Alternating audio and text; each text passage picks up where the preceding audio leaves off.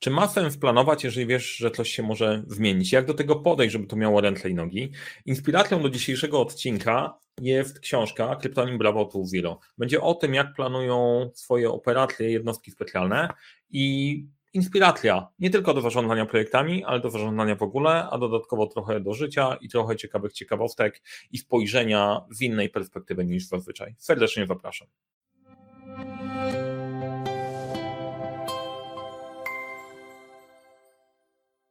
Cześć, nazywam się Mariusz Kapufta. Uczę jak rozpoczynać i kończyć sukcesem projekty w świecie, w którym brakuje czasu, brakuje zasobów, za to nie brakuje problemów i pomagam te problemy rozwiązywać. Na tym kanale znajdziesz sporo treści odnośnie zarządzania, zarządzania projektami, narzędzi służącym do tego, więc jeżeli interesuje Cię ten temat, zasubskrybuj ten kanał, kliknij dzwoneczek, żeby niczego nie przegapić. Jak Ci się spodoba to, o czym mówię, to danie łapki w górę będzie bardzo mile widziane i komentarz też będzie bardzo mile widziany, nawet na zasadzie dobra robota albo że się ze mną z czymś nie zgadzasz, będzie super YouTube bardzo lubi komentarze, dzięki temu treść rośnie, dociera do większej ilości osób. Mi bardzo na tym zależy, no i im więcej osób, tym ciekawiej. Więc komentarze jak najbardziej mile widziane. A teraz przechodzę do tematu, czyli tego planowania i zmierzenia się z pytaniem, czy w ogóle warto planować, jak wiesz, że coś może pójść nie tak.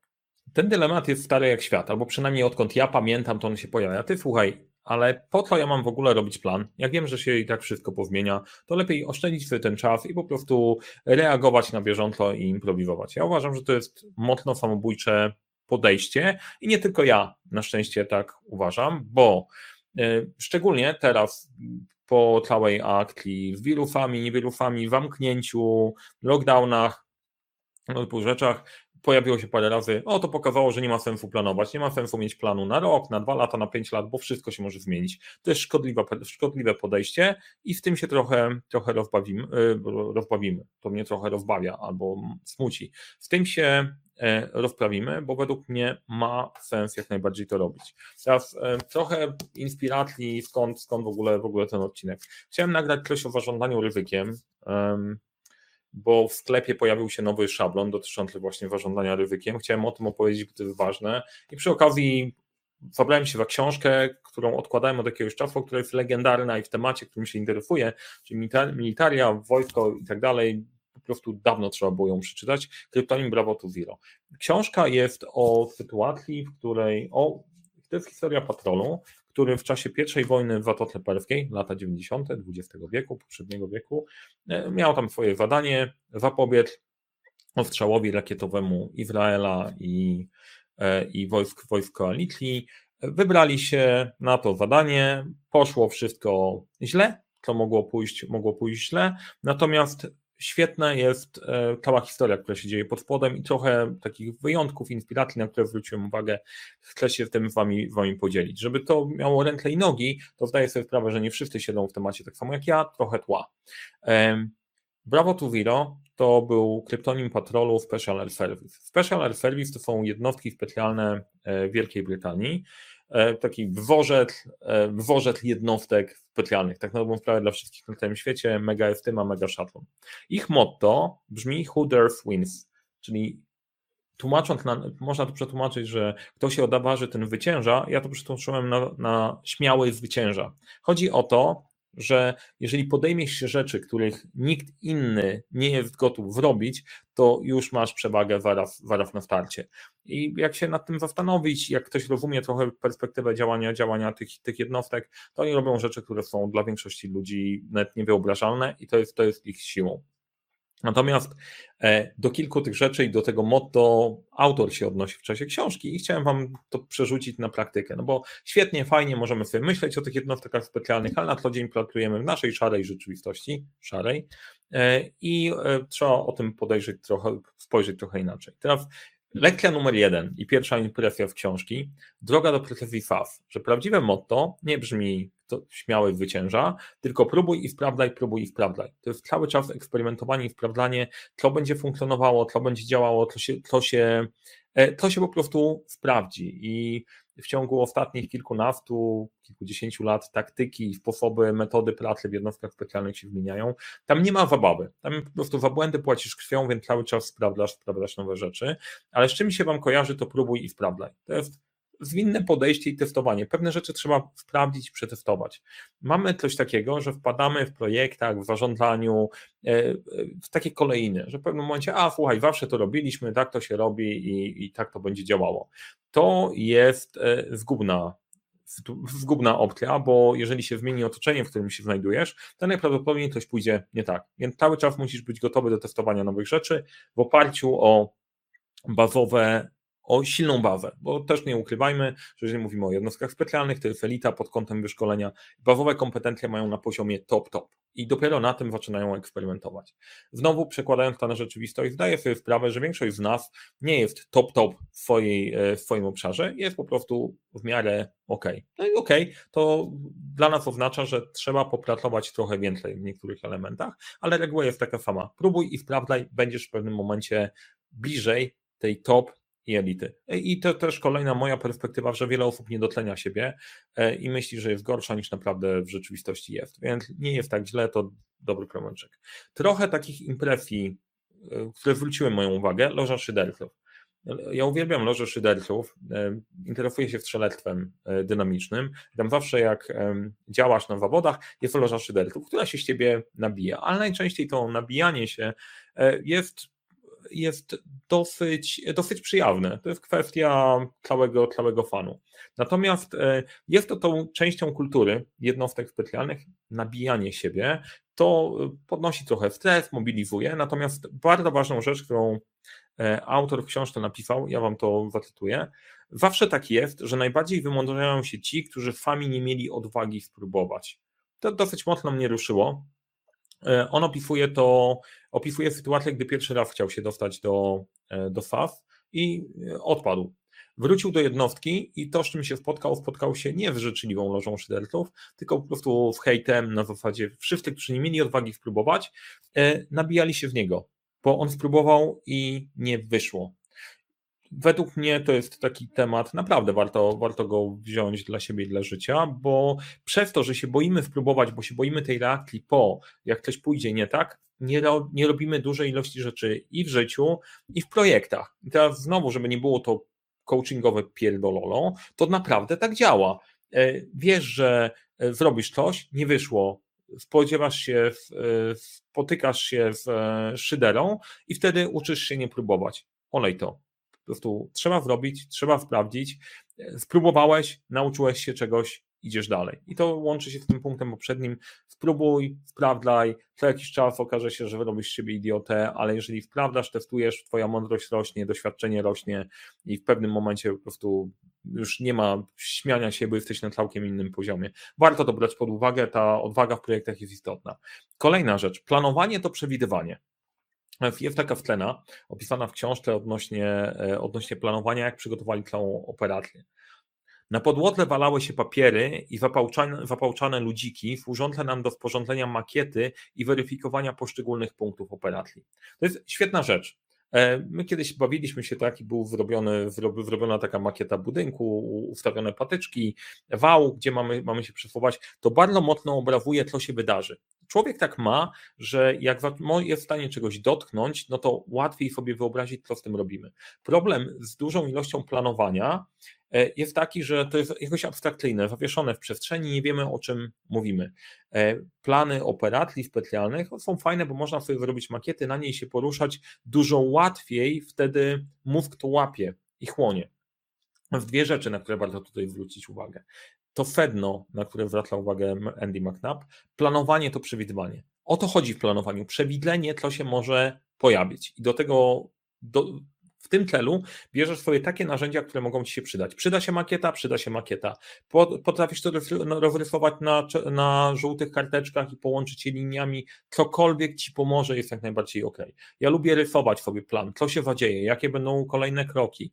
E, wtedy, tak jak na planszy w grą, jesteś sobie w stanie wyobrazić, aha, to w tym kroku zadzieją się następujące elementy, donotujmy je. Tak naprawdę można sobie wyrobić makiety każdego projektu, można sobie to rozrysować, cokolwiek Wam będzie działało. Im więcej zaangażujecie w to planowanie zmysłów, tym będzie po prostu lepiej. I to też jest kolejna, kolejna rzecz, czemu się, tym, czemu się tym nie bawić, czemu nie działać w taki dokładnie, dokładnie sposób, poszukajmy sobie makiet. To jest, to jest rzecz, która mnie inspirowała zawsze. Jak widziałem sposób, sposób planowania, e, planowania tam, gdzie udało, udało się zobaczyć i wajrzeć trochę za kurtynkę, niesamowite. Planowanie to przewidywanie i to przewidywanie łączy się z tym, że coś może pójść tak, coś może pójść nie tak, musimy się na to przygotować.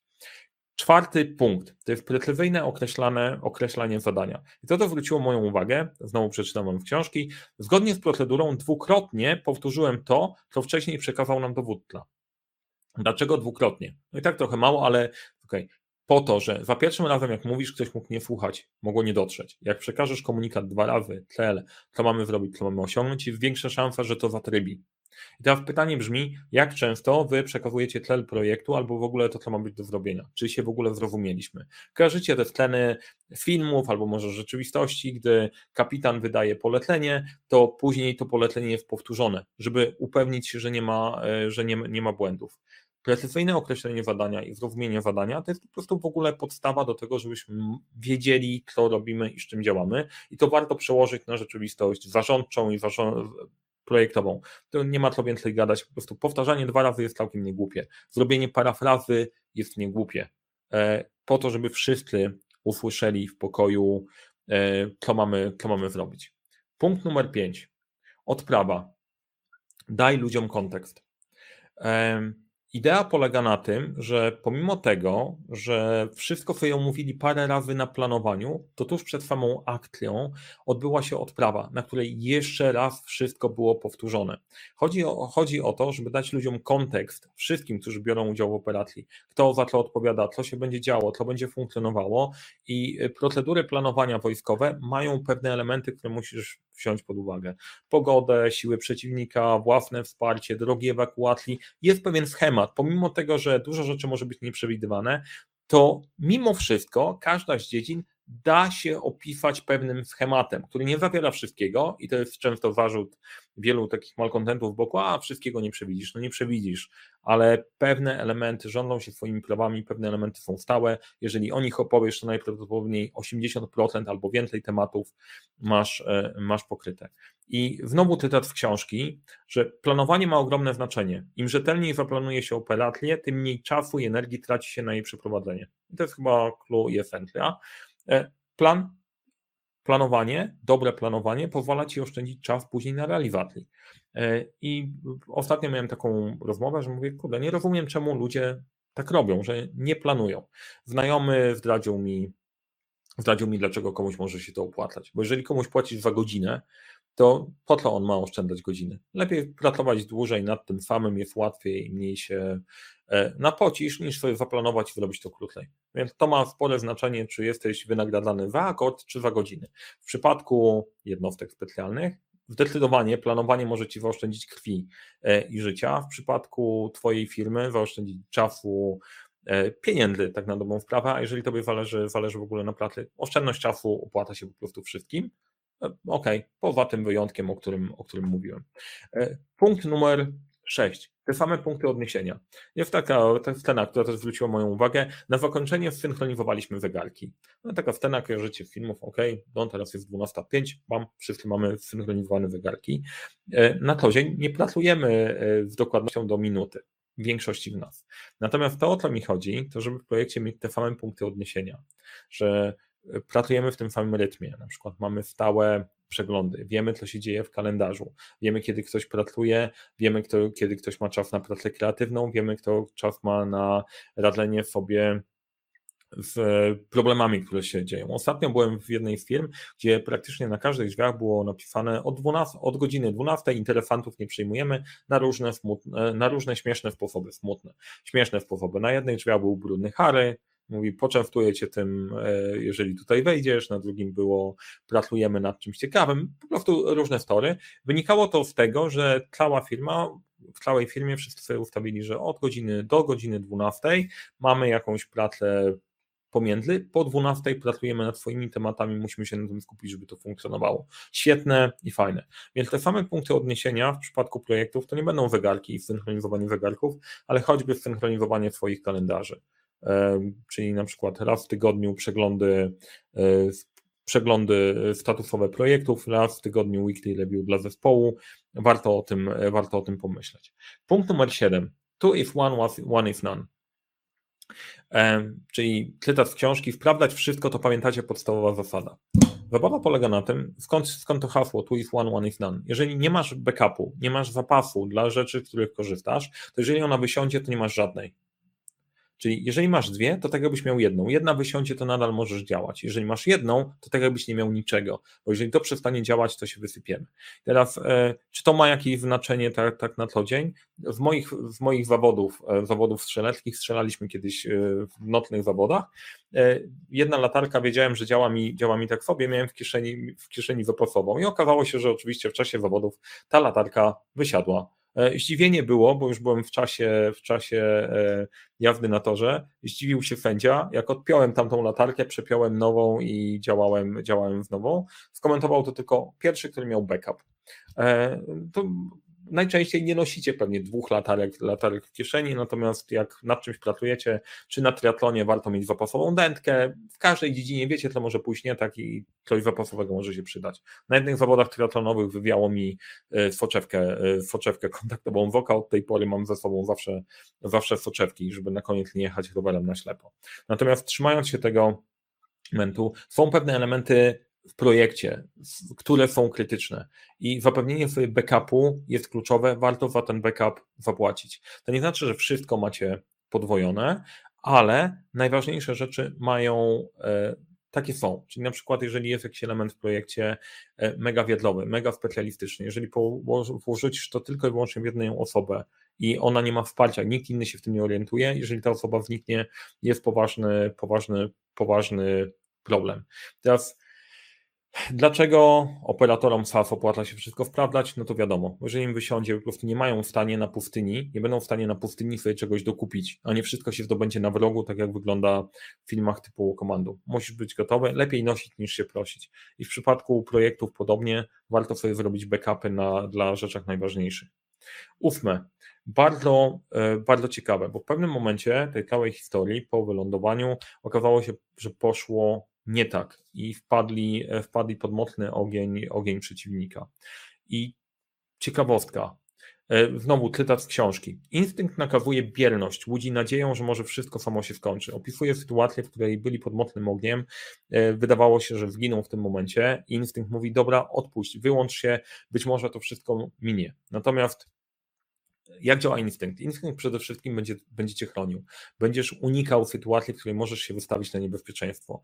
Tak naprawdę w tej sytuacji, jeżeli ty nie przejmiesz inicjatywy, to najprawdopodobniej zginiesz.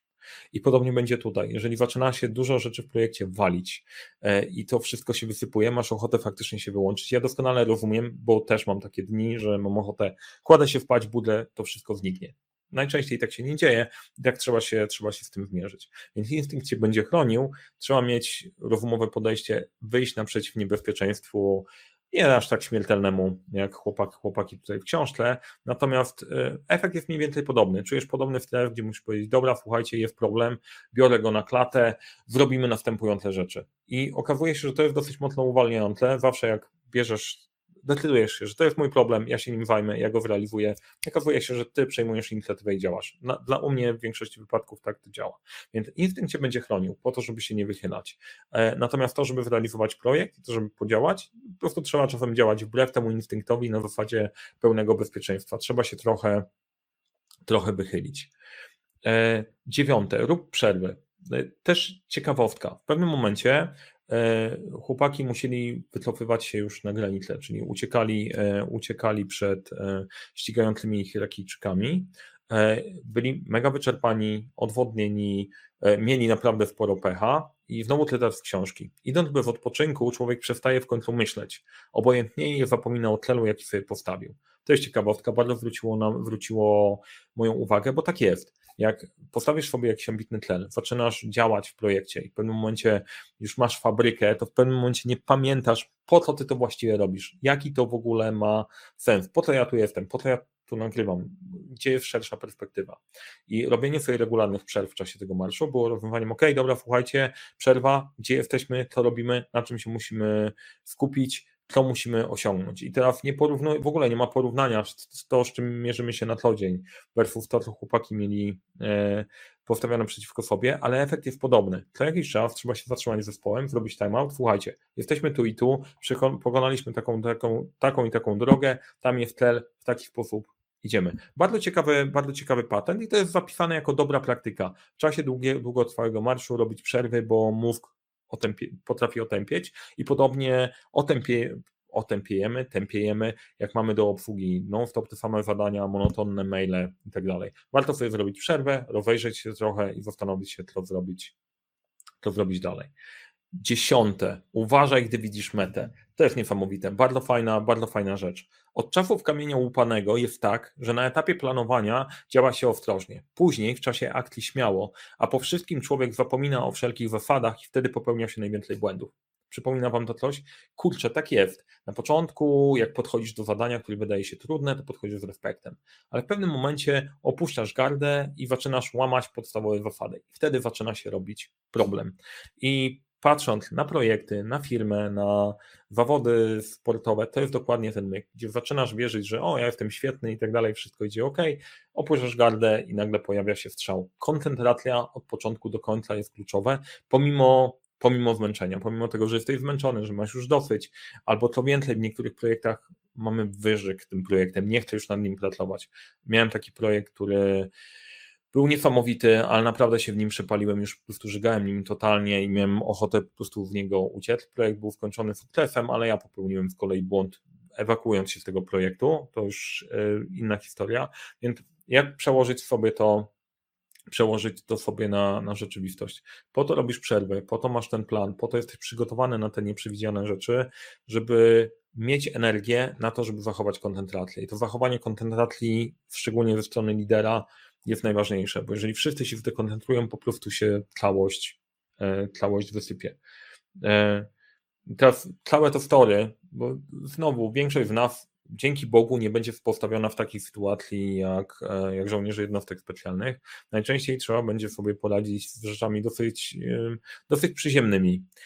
Natomiast poradzenie sobie z nimi to też czasem ok, oznacza wyjście poza strefę komfortu. I w, w sklepie w szkole zarządzania projektami online pojawił się nowy szablon, analiza ryzyka, który właśnie ma pomóc w tym, żeby sobie poradzić z rzeczami nieprzewidzianymi, czyli dołożyć do waszego planowania sposób na to, żeby zidentyfikować, co może pójść nie tak, przygotować na to odpowiednie reakcje, przygotować sobie plan działania i dodać to do planu. Bo jak się skończyła historia, no to możecie sięgnąć po książkę, ale to, to w miarę wiadomo, wpiszecie prawo tu zero, będziecie wiedzieć. Oni zostali włapani, byli przytrzymywani i torturowani w więzieniach irackich e, i mimo wszystko, to jest też ciekawostka, e, też byli gotowi, gotowi i na to, jako część, część przewidywania, e, przewidywania całości. Więc z mojej perspektywy cała historia Bravo to Zero jest mind-blowing. Daje, daje sporo do myślenia. Mam nadzieję, że coś z tego Was zainspirowało i nie będziecie się bać ryzyka, tylko będziecie brać to na siebie, żeby po prostu działać. Ryzykowne projekty wymagają po prostu trochę więcej przemyślenia. Są do tego narzędzia, można sobie to łatwo i prosto zrobić. Do tego służy szablon. Do samego szablonu jest zapis live, na którym, e, e, na którym jest cała instrukcja działania. Wiem, że wielu kierowników projektów w ogóle w zarządzanie ryzykiem nie wchodzi. Wiele osób ma przekonanie, nie ma sensu planować, bo coś może pójść nie tak, a tak na dobrą sprawę to wszystko to jest pewna prosta metoda. Jak się Wam podobała cała historia, podobał się odcinek, dajcie łapkę w górę, dajcie znać, czy więcej takich inspiracji może być przydatnych i zapraszam do szkoły zarządzania projektami online. Po prostu przygotujcie sobie plan B, dzięki temu jest dużo łatwiej. Do zobaczenia w kolejnym odcinku.